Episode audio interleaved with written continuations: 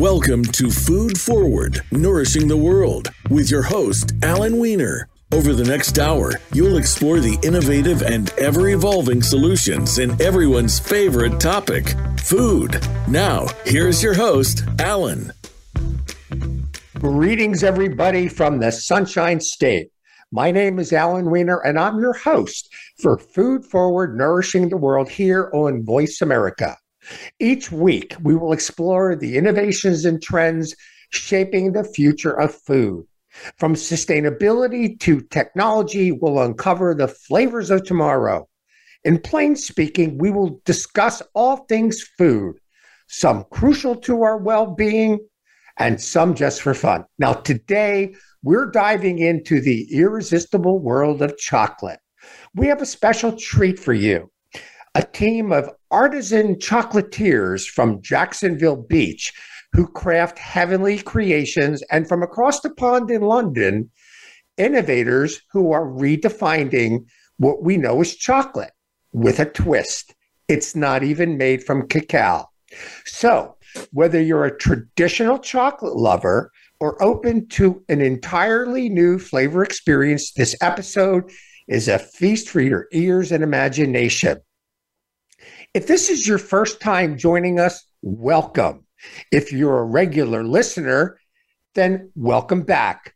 If you miss an episode of Food Forward Nourishing the World, it will be available after airing on my Voice America show page and throughout all leading podcast platforms.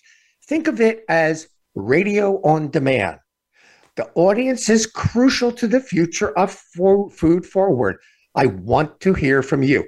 You can email me at Allen, A L L E N, at foodforwardradio.com and or follow the show on Facebook, Instagram, LinkedIn, and YouTube. And pretty soon we'll be having a beautiful webpage for you to explore. Welcome to Food Forward, Nourishing the World here on Voice America. Chocolate is a treat that transcends cultures, ages, and tastes. But behind every bite is a story of passion, craft, and innovation. Today, we're journeying to the heart of Jacksonville Beach, Florida to uncover one such story. I'm thrilled to welcome Tucker Wan and Jess Diebel. I get that right? Diebel. Diebel. the dynamic duo behind Mukenu Chocolate. Makenu. Pardon? Makenu. Makenu. My Maori is not as good as it used to be. From bean to bar, they've been redefining the art of chocolate making, blending tradition with a touch of modern flair. Let's dive into your journey, the challenges you faced, and the sweet success you fa- you savored along the way. Pardon me. Tucker, Jess, welcome to Food Forward. Welcome here. So, what inspired you originally to delve into the world of chocolate? Now, I know, Tucker, you were working with toffee before, and you, what, what drove you to chocolate? Yeah, so um, my interest and journey probably started at childhood. My mom and I share a love for, for chocolate. Um, but well, I decided to take a intentional break from my previous career, which was in psychology, and started working for a local company, a coffee roaster and um, started to kind of get back into some passion ideas around chocolate and wine and um, the parallels of coffee and cacao. And started my own little side business called Deep Dive Chocolates, which focused on truffles and fruits and bark. And uh, through conversations with the owner of a local coffee roaster, Tucker and I met around our shared interests of origination of ingredients, um, transparency in trade, and what what came to be a vacancy in the Bean to Bar chocolate making, which is Northeast Florida. Right. Yeah.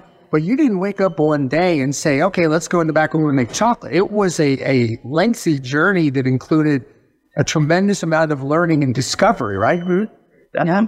Yeah. Yeah. Over, uh, you know, the business kind of developed over the span of at least two years initially before we formed the LLC of Makenu Chocolate. Uh, a lot of um, hands-on practice, attendance at a couple of chocolate conferences out in Seattle, roasting workshops, uh, and kind of hands-on work with a local, uh, a North Carolina-based expert Videri chocolate, um, and a, eventually a trip down to Belize with other chocolate makers from, from the US to learn more about harvesting, the farming, what happened at origin before everything gets to the actual makers in the States. Yeah. So, what was a pivotal moment that you said, yeah, yeah, this is for us. We're going to go forward and do this? Um, I remember when we were in Belize, and we were on, we were at a cacao farm touring. And it was towards the end of the trip. How, like, remember we were, Jess and kind of looked at each other like, we do this? We were meeting other uh, chocolate bakers. Uh, Ritual Chocolate was there. Uh, that's chocolate in uh, Arizona and Maverick, uh, St. Louis or Ohio. up there. Um, and so we were hearing their stories and their trials and tribulations, and we were picking their brains about uh, brick and mortar versus manufacturing uh, space. And uh, yeah, I was, it's hearing their passion, everything that goes into chocolate making. Uh, and we I just was like, can we bring this to Jacksonville? And I'm like, yeah, we can. So that was kind of a pivotal moment for that. Now, being a super, super novice chocolate maker, I, I think that quite a few chocolate artisans, um, you know, get their chocolate in ready to temper and to make into molds or whatever they're going to do. But you did a you did a whole process from soup to nuts. I mean, why would you undertake such a laborious effort? I think, well, we both have an answer to that, but um, I think just taking food to the furthest um, degree of origin and authenticity, uh, to be authentic, uh, is very important for both Jess and myself. And I think knowing where your food's coming from is very important. And so, well, chocolate comes from cacao, and like so that comes from the farms, and telling the story about the farms and the different origins and the different cultures of where the different things are coming from. I think is very important for us. And yeah, and I think for me, just to add on to that, there's uh, uh, an educational component and awareness that is one of my favorite parts of this business when people can connect the uh, the childhood memories and the deliciousness of chocolate to an actual plant and people and culture. And I think like I love it when people come in and I can make all of those connections. Smart, yeah. And I think it is very important now to to to show that the chocolate's just not on the grocery uh, counter wrapped in a nice uh, foil wrapper and like and like where how that got there, where that came from, all the different people that touched it along the way is very important to us. So I've talked to a lot of some of the newer chocolate companies here and, and other countries. And what I've noticed that they're trying to get away from is the disconnect between the chocolate growers in places, you know, around the world, um, Peru, Ecuador, etc. How do you maintain relationships with the growers so that you know, you know, exactly what you're getting and that you can have a supply chain that is, you know, pretty constant? Yeah, so our original uh, connection as far as larger provider is a company called Uncommon Cacao. Um, that, Berkeley. Uh, yeah, currently in Denver. Okay. Yeah, yes. Uh, that is the company that we went down to our first origin trip with. Um, they kind of organized these chocolate maker trips, and their their mission and vision is what you just spoke to, really highlighting that that deep connection and awareness and education and transparency from farm to table.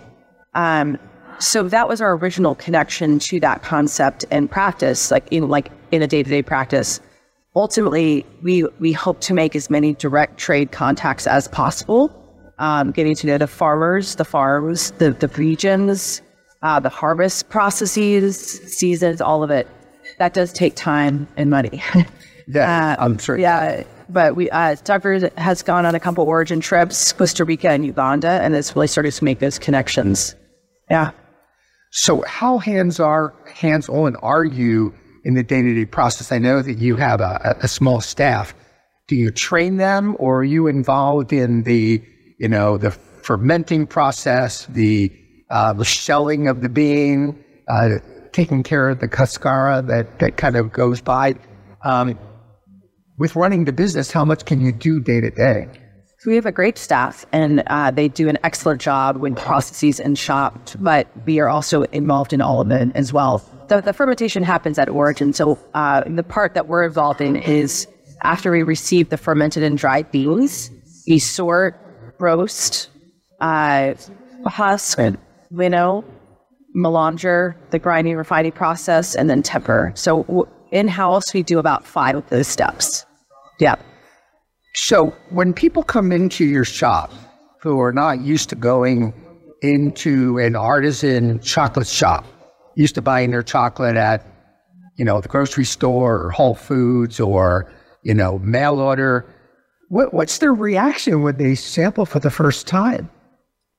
Excitement. Yeah. Always kind of blown away that chocolate could have so many different flavor notes. And that is is very multi-dimensional.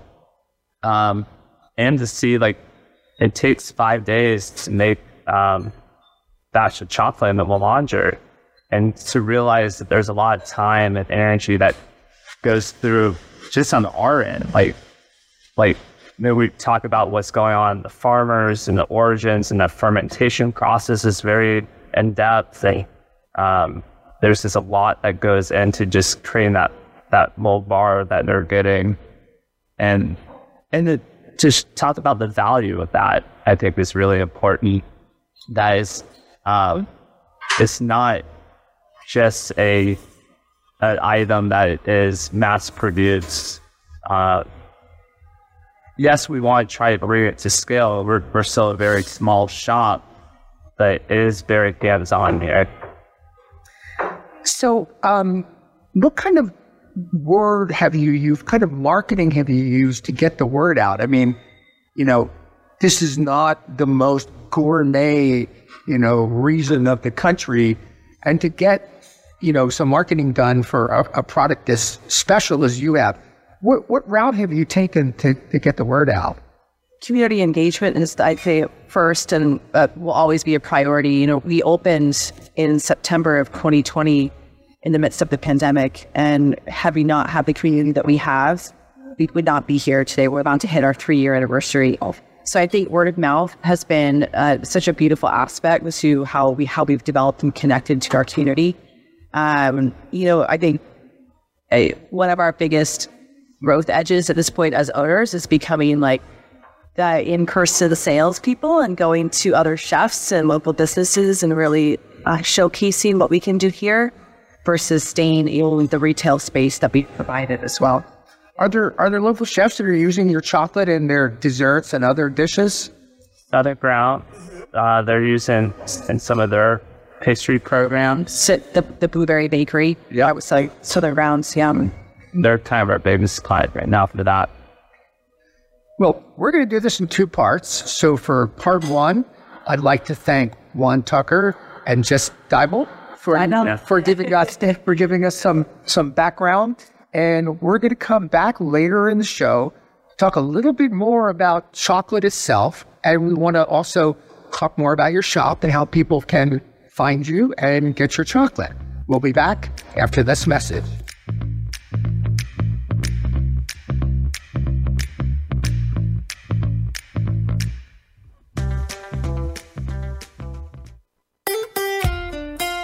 Voice America at facebook.com forward slash voice America for juicy updates from your favorite radio shows and podcasts.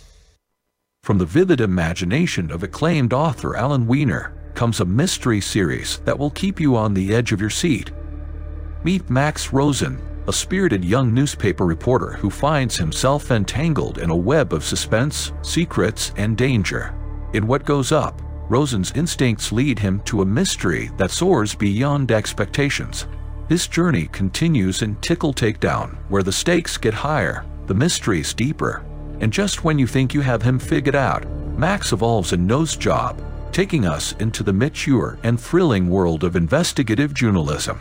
Alan Weiner crafts a world filled with adventure, where every clue counts, every lead matters, and every page turns faster than the last. Dive into the Max Rosen Mysteries series today.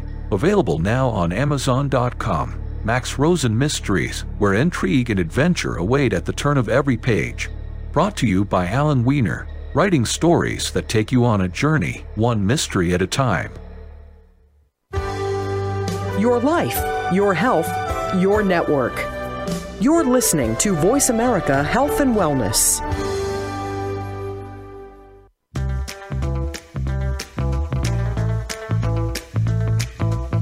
Welcome back to Food Forward with Alan Weiner.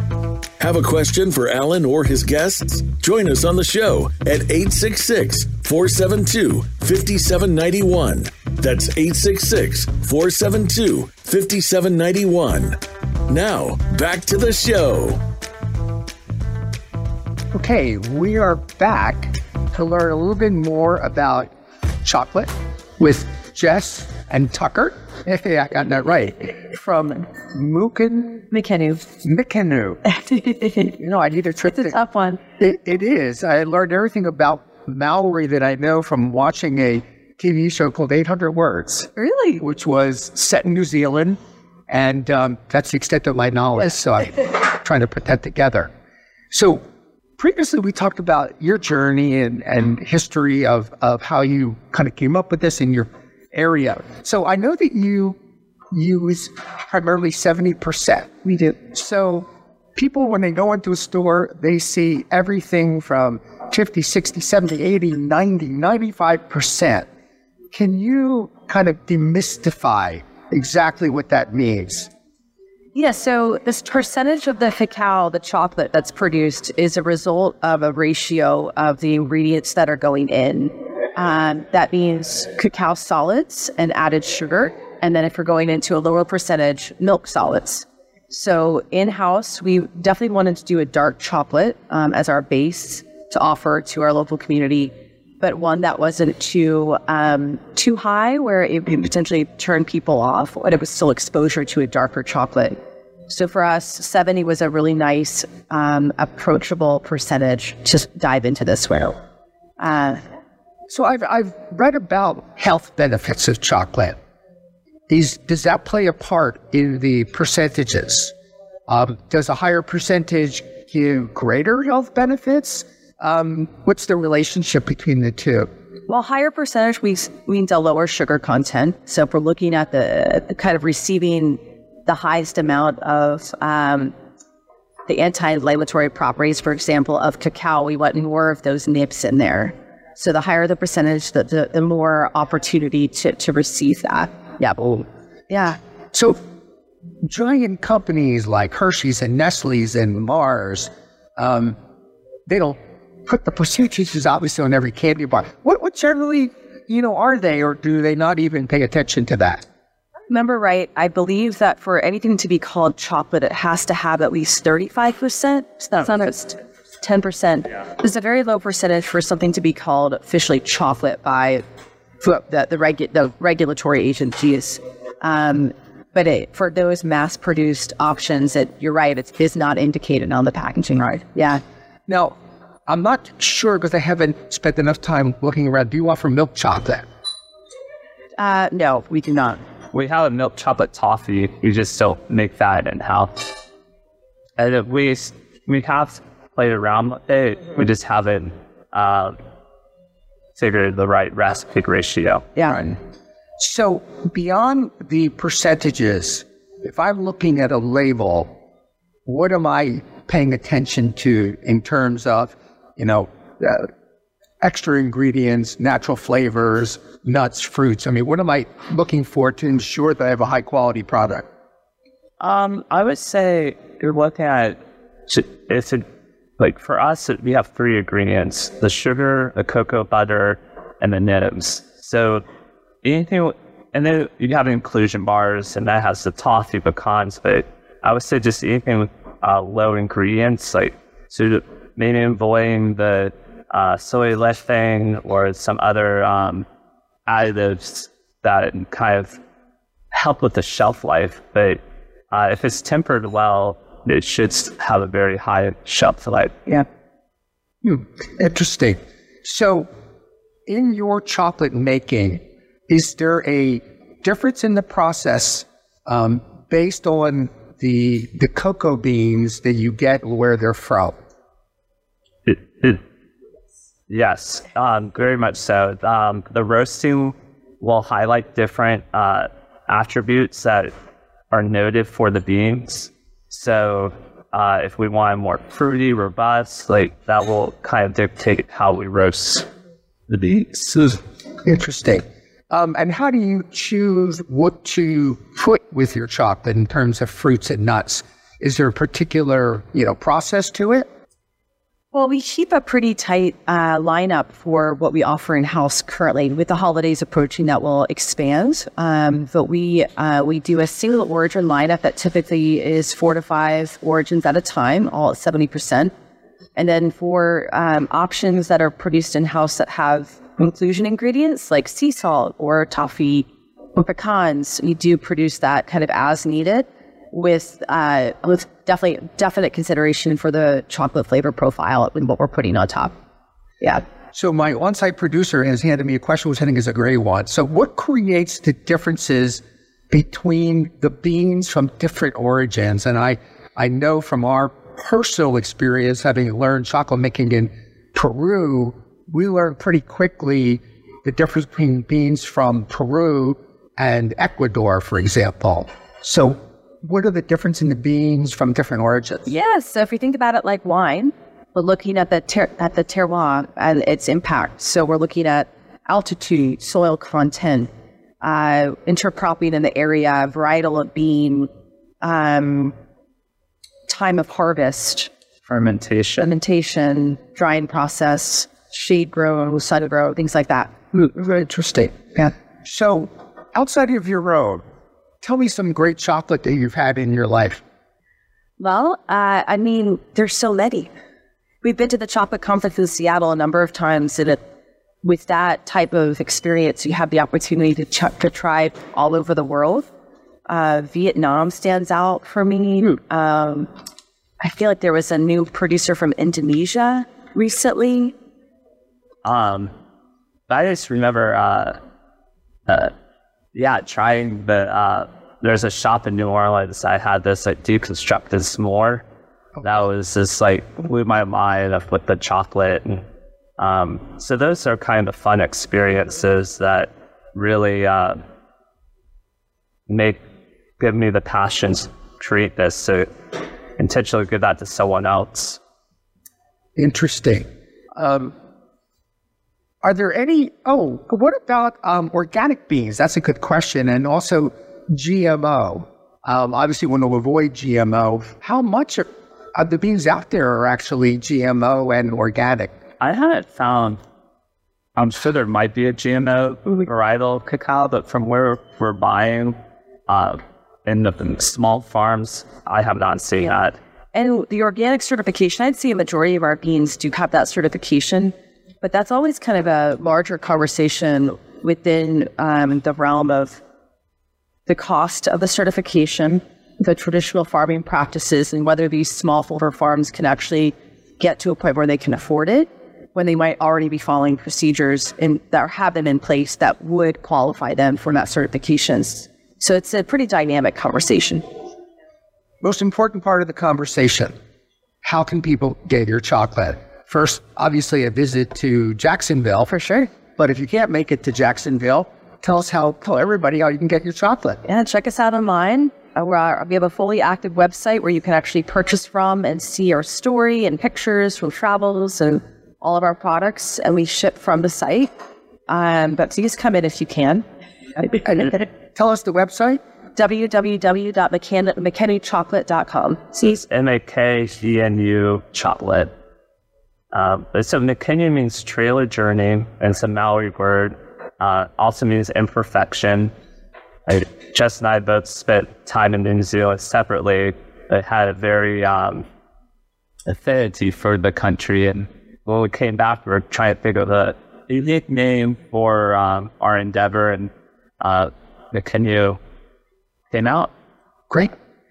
Well, Tucker, Jess, thank you so much for your insightful dive into the world of chocolate, percentages, quality. It's clear that there's much more to chocolate than meets the eye, and we appreciate you sharing your expertise with our listeners. For those tuning in, next time you pick up a chocolate bar, you will be armed with the knowledge to make an informed choice. And if you are ever in Jacksonville, yes, you definitely want to go to the beach, but don't forget checking out you know what? I'll probably get that right as soon as we're done. Um, and they're, I guess, what about a mile or so from from the beach, just under a mile, and across the street from the uh, supermarket that sold the billion dollar lottery ticket. That's true. I know. All right, we'll be back after these messages.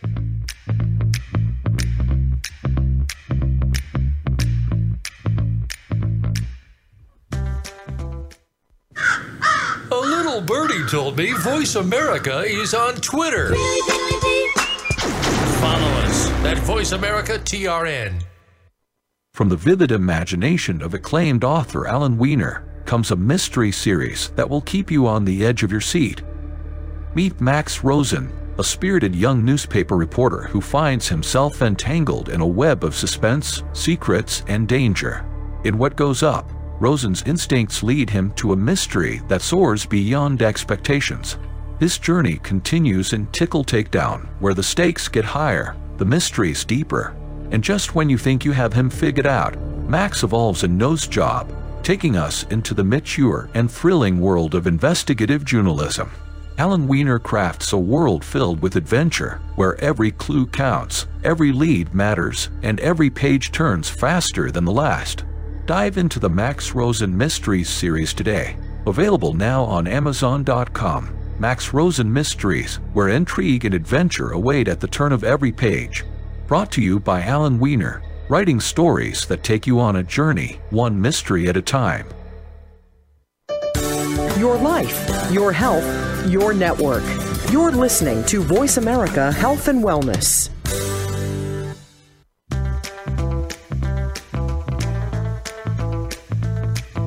Welcome back to Food Forward with Alan Weiner. Have a question for Alan or his guests? Join us on the show at 866 472 5791. That's 866 472 5791. Now, back to the show.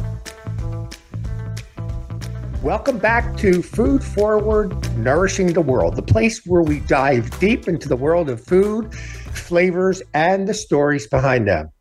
Trust me, we have a treat for all of you food enthusiasts out there. Joining us is Dr. Johnny Drain, a renowned fermentation expert whose work has revolutionized the way that we think about flavors and food preservation. Alongside him, we have Ahrum Pak, the dynamic CEO of their company, Win Win Chocolates in London, a brand that's redefining the boundaries of chocolate making with its innovative approach. We will now explore the fascinating intersection of fermentation, flavor, and the future future of food. Thank you guys for joining us today. I'm excited to talk to you yet again. Thank you for having us, Alan. Really excited to be here and share more about what we're doing. So I want to rewind a little bit for people that haven't had the opportunity to know anything about you or um, not read the story that I wrote about you in the Spoon. So tell us briefly what what was the motivation for undertaking the effort to redefine how chocolate is made, uh, especially without cacao? I'm happy to take a part of that question. So you know why i decided to embark on this journey to create a company with my co-founder.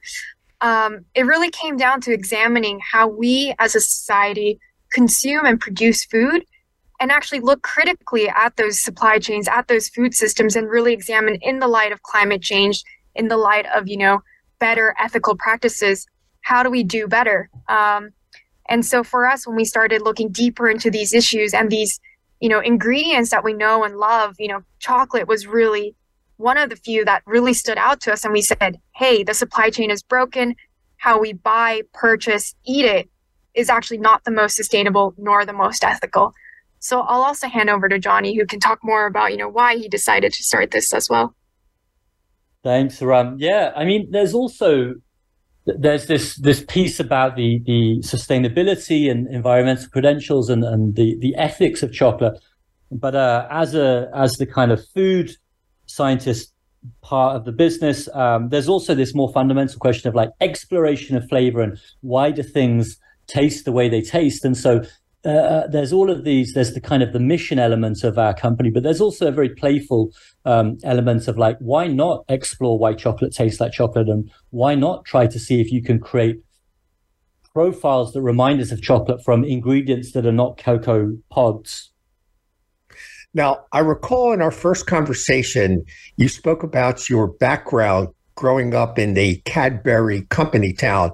Tell us a little bit about that. I recall you speaking of the of the aroma that you would uh, remember. Yeah, so I grew up in a what's now a big city called Birmingham, second biggest city in the UK, and a suburb of that is called Bournville. And Bournville was a workers' village set up by the Cadbury's family, where they had this giant chocolate factory, and that chocolate factory still exists there. Um, they were Quakers, so it means that they didn't drink the, the Cadbury family. So they meant they they prohibited any pubs from this this village, this Bournville village. So if you go to Bournville, you can't. There's no pubs there, which is kind of somewhat unique. Anyway, after my high schooling, I went to art college um, for one year, and it was in this this suburb called Bournville. So as we you know passed from um, different class to class, we would have to step out onto the street, and some days you could smell the wind was blowing in the right direction. You could smell these roasted cocoa beans, and that is a a deep and profound um, experience. And I suppose I even prior to that, I loved chocolate and grew up eating chocolate. There are naysayers out there who say that Cadbury's, you know, who would scoff at the idea that Cadbury's chocolate is real chocolate. But anyway, if we ignore that question, um, it's a it's a beautiful smell and, and kind of wild and stays with you. I want to circle back around to the reaction from the um, longstanding chocolate companies, but in your bio, and I know in speaking with you, you are a master fermenter. So, number one, what is a master fermenter, and how did you become one? Good, good question. Um, so I I studied. I'm a scientist, really, but I, and I studied typically physics and chemistry, so not biology. But fermentation is is the the process or set of processes behind you know, beer and wine and chocolate and coffee and cheese and butter, vinegar, all of these delicious things that are often the maybe not the biggest thing on our plates or in our bowls, but certainly the thing that's bringing a lot of the the punch of the flavor. And I fell down this rabbit hole of fermentation when I was working at a very famous restaurant called Noma in Copenhagen, uh, and I was researching butter there, and that initiated this interest and passion for fermentation. That was almost ten years ago now, and since then I've you know, essentially dedicated much of my life to that and become this expert. And I used to do a lot of consultations for other restaurants and food groups and and um, and teaching, doing a lot of education around fermentation. And a, a, potted description of what fermentation is, is that it's cooking with microbes. So instead of toasting a piece of bread, we cook with microbes. We transform foods using uh, yeasts and bacteria and molds. Um, that raises a question. We we had a show uh, a couple of weeks ago about fermentation um, and probiotics. Does chocolate contain any living probiotics? Chocolate typically does not contain any living probiotics because chocolate is heated when it's processed.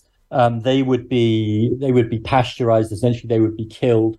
However, there are people. There's a uh, there's a, Lith- a Lithuanian chocolate company whose name uh, escapes me right now. They were making a probiotic chocolate that had some kefir culture in, but it's very uncommon. Uh, you know, most chocolate is sterile. Actually, you know, chocolate has a, a very long shelf life, which is sort of advantageous if you're going to run a chocolate business. Now, when we first spoke, um, we talked about the substrate or the ingredient that you use to start the process and that you were using a particular form of barley. Um, how did you come across that? And are, are, there other substrates that you have begun to work with since then? Yeah, I can, I can take that one as well. Um, we work with a whole range of substrates and ingredients. We have a few rules um, of, of what guides us to, to working with whatever we choose to work with. And that's that obviously you know, our thesis is that a lot of the world's cocoa is grown in ways that are unethical and unsustainable. So we need to work with ingredients that have, you know, transparent supply chains and that are produced ethically and sustainably. Beyond that, there's very little that constrains us. And so we're interested in in anything that we can um, tease the same flavor compounds that are within the average bar of chocolate that you would buy, tease those flavor compounds out. Typically, when people speak of chocolate, they uh, you know they say that there's anywhere from sort of 50 to 500 important flavor compounds that are giving that taste and aroma. Uh, and so we try to find those in other places in nature. So yeah we work with uh, barley and the other hero ingredients that we're championing um, that are you know sustainable and actually have very um, flexible and broad um, potential when it comes to trying to tease these chocolate flavors out are carob. So C A R O B, not carrot. Uh, and carob grows all around the Mediterranean um, Sea. If you start at the tip of Portugal and swim all the way around and end up in Morocco, you'll have sort of seen about 90% of the world's carob trees. Um, and we also work with oats. Um, but these are the three hero ingredients we work with. And through this sort of alchemy, um, which is our special sauce. This is our kind of IP. We have found ways to tease out these chocolatey flavors and notes from these three ingredients. Ahrum, let me ask you this. Um, you spoke of sustainability and environmental impact. Um, a, tr- a, huge amount of chocolate comes from Africa. And I know that the, the conditions and the uh, business impact on the growers is, is pretty harsh.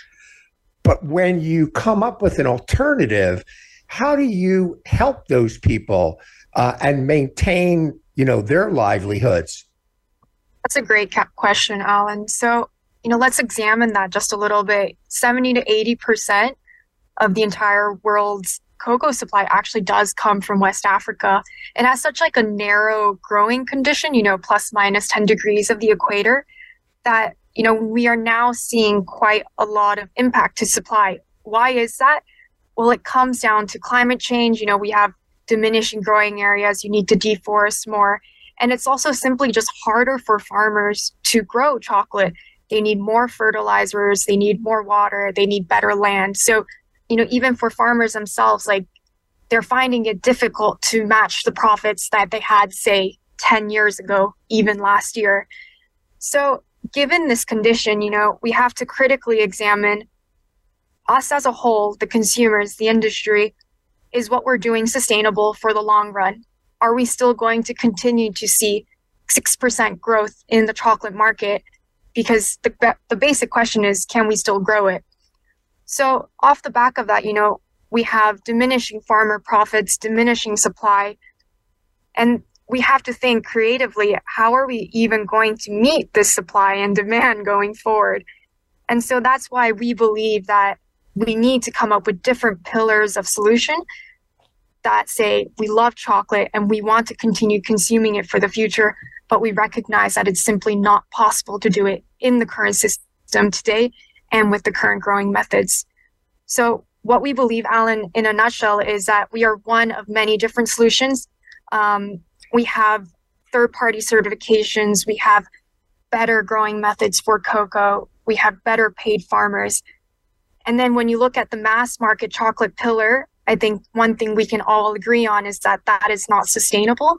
And that's the pillar that we want to tackle at Win Win Food Labs, which is like making an affordable, delicious cocoa free chocolate that fits there.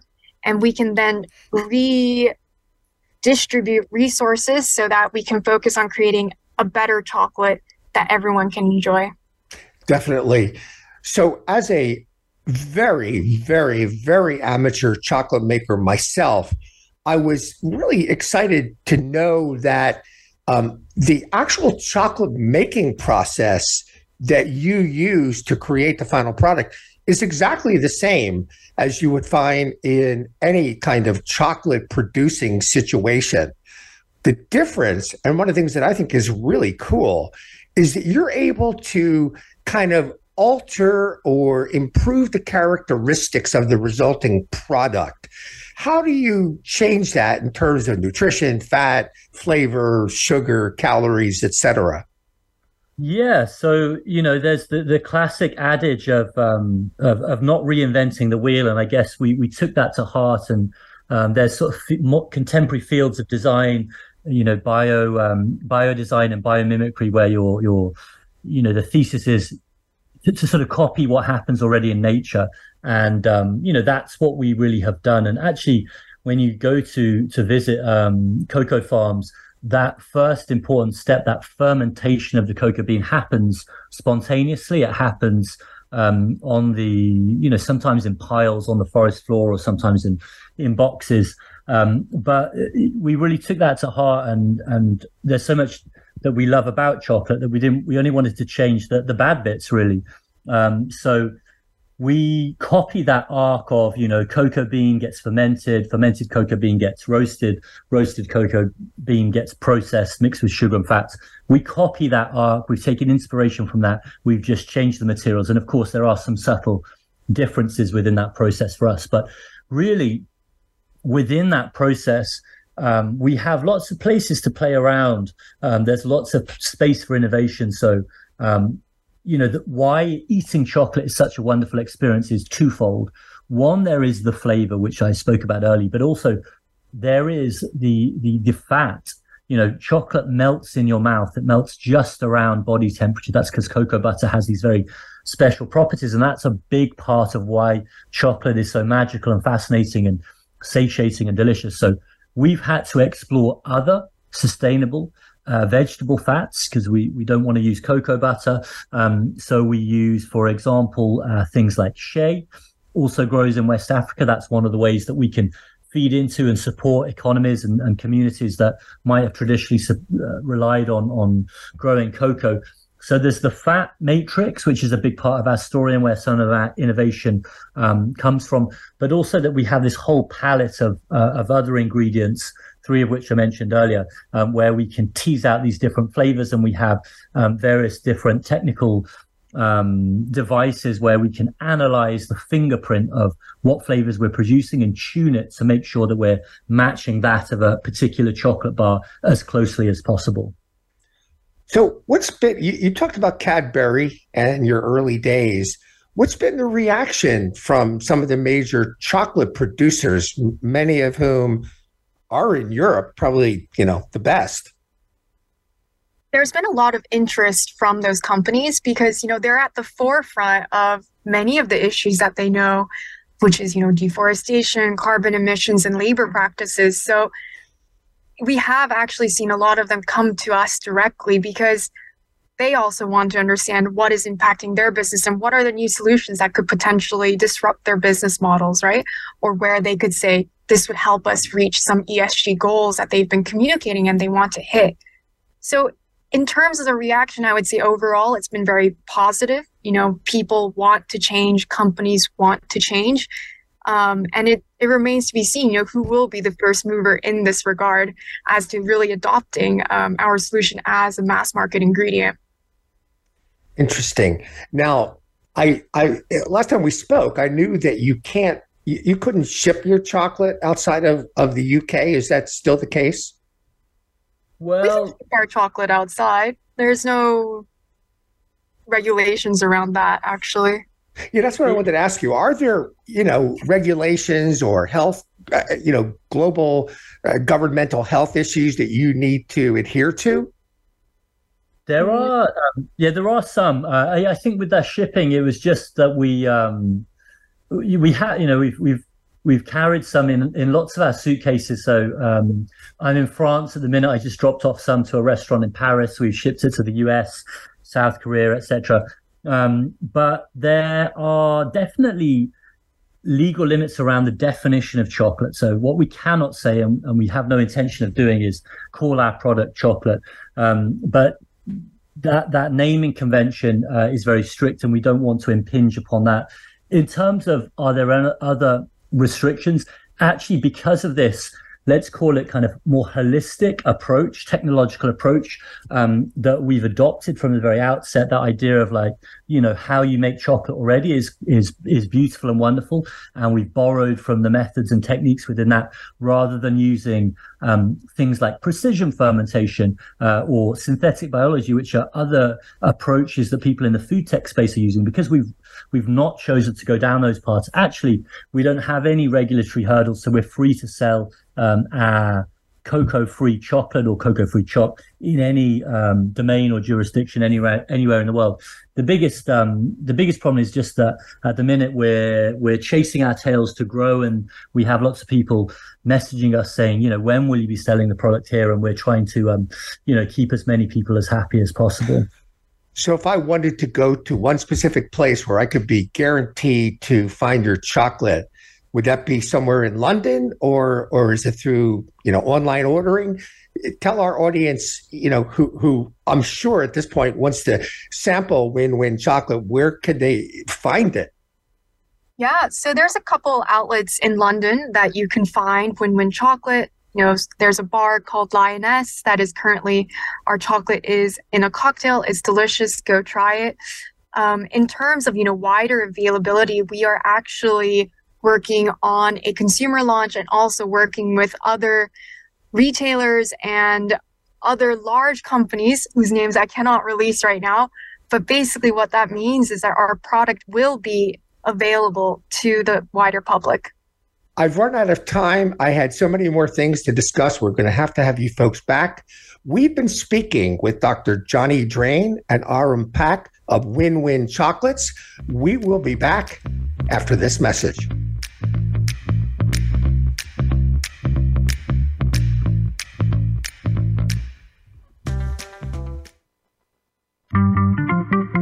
Voice America is on LinkedIn. Connect with us today. From the vivid imagination of acclaimed author Alan Weiner comes a mystery series that will keep you on the edge of your seat. Meet Max Rosen, a spirited young newspaper reporter who finds himself entangled in a web of suspense, secrets, and danger. In What Goes Up, Rosen's instincts lead him to a mystery that soars beyond expectations. His journey continues in Tickle Takedown, where the stakes get higher, the mysteries deeper, and just when you think you have him figured out, Max evolves a nose job, taking us into the mature and thrilling world of investigative journalism. Alan Weiner crafts a world filled with adventure, where every clue counts, every lead matters, and every page turns faster than the last. Dive into the Max Rosen Mysteries series today. Available now on Amazon.com. Max Rosen Mysteries, where intrigue and adventure await at the turn of every page. Brought to you by Alan Weiner, writing stories that take you on a journey, one mystery at a time. Opinions, options, answers. You're listening to Voice America Health and Wellness.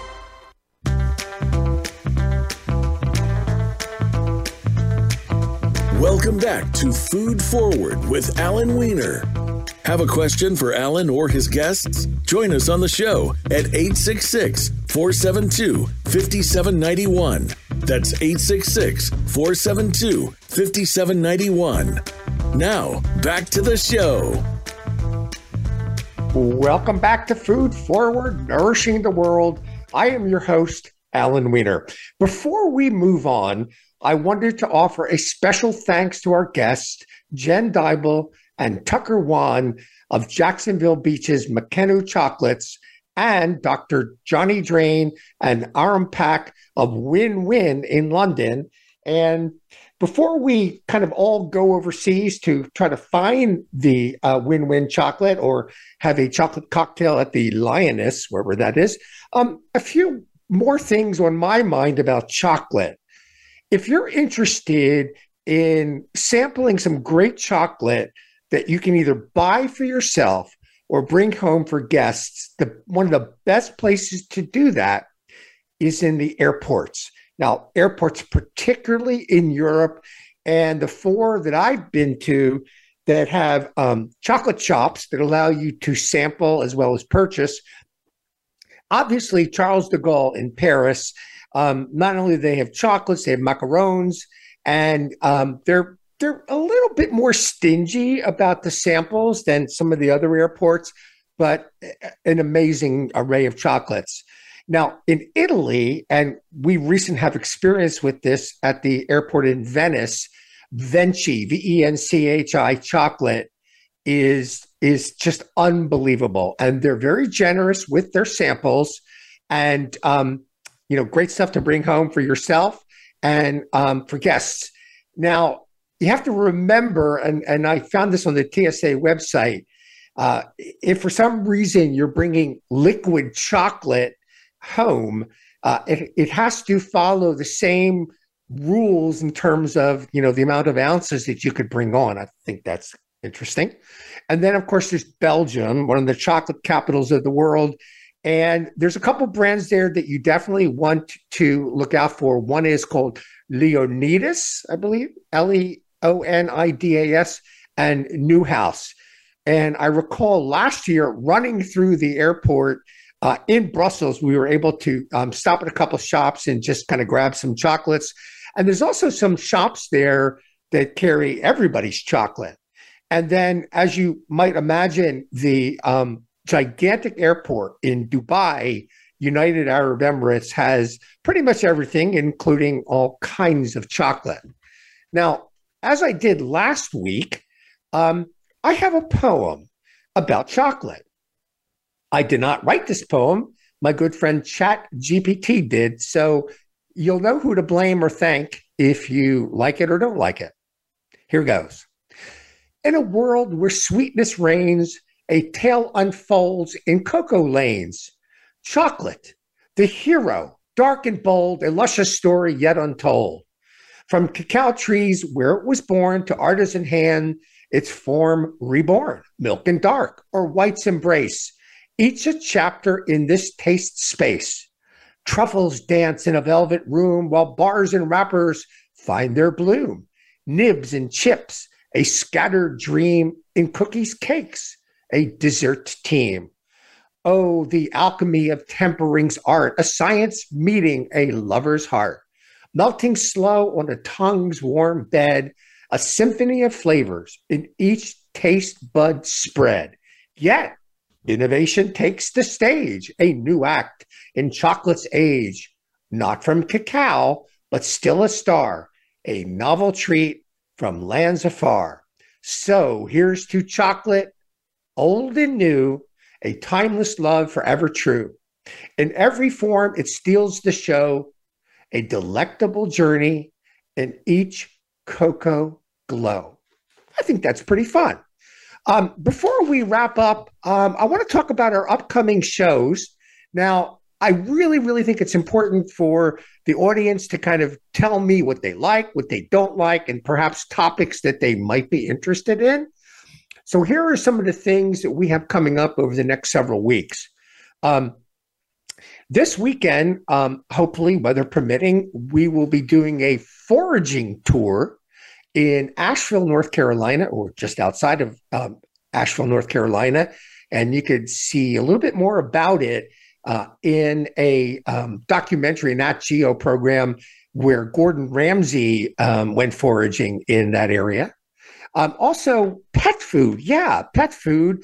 Uh, we talked to Sharon Falconer, Dr. Sharon Falconer, about the future of pet food, um, alternative protein, which we talked about once before, food waste, hunger in the world, and a new generation of food halls. Now, keep in mind, as always, the audience is crucial to the future of Food Forward. I want to hear from you. Don't be shy. You can email me at Allen, A L L E N, at foodforwardradio.com and or follow the show on Facebook, Instagram, LinkedIn, and YouTube. And as I said at the beginning of the show, hopefully by next show, we will have in place a really cool website which will have resources and um, artifacts from the shows and all kinds of things. So, feeding your curiosity one bite at a time for Food Forward, this is Alan Weiner. Until we meet again.